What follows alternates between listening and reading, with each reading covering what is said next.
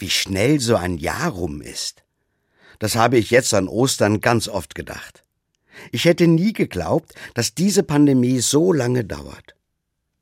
Wenn ich so darüber ins Grübeln komme, fällt mir natürlich immer erst das ein, was mir in diesem Jahr so sehr gefehlt hat.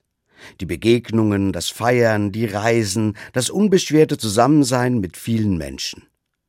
Das macht mich schon traurig. Manchmal frage ich mich, war das ein verlorenes Jahr für mich? Aber es gibt auch schöne Dinge, an die ich mich erinnere. Ich habe Wunderbares erlebt.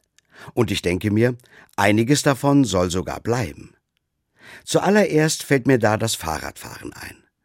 Noch nie bin ich so viel mit dem Drahtesel unterwegs gewesen wie in diesem Corona-Jahr. Das will ich unbedingt weitermachen, auch wenn die Pandemie zu Ende ist. Genauso ist es mit dem Lesen. Dafür habe ich viel mehr Zeit als sonst gehabt, und ich hoffe sehr, dass davon was bleibt, auch wenn nach der Krise bestimmt nicht mehr so viel Zeit dafür ist. Eine Sache ist mir ganz besonders wichtig geworden in diesem Jahr. Das regelmäßige Anrufen bei meiner Familie und bei meinen Freundinnen und Freunden. Wie oft habe ich vor der Krise gedacht, den muss ich mal wieder anrufen und habe das dann ewig aufgeschoben. Seit einem Jahr ist das anders geworden.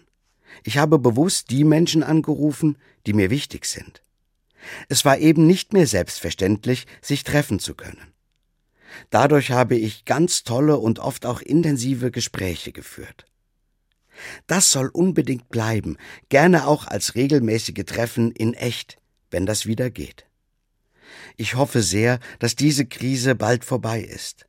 Dann wird es hoffentlich wieder die vielen Dinge geben, die ich im letzten Jahr so vermisst habe.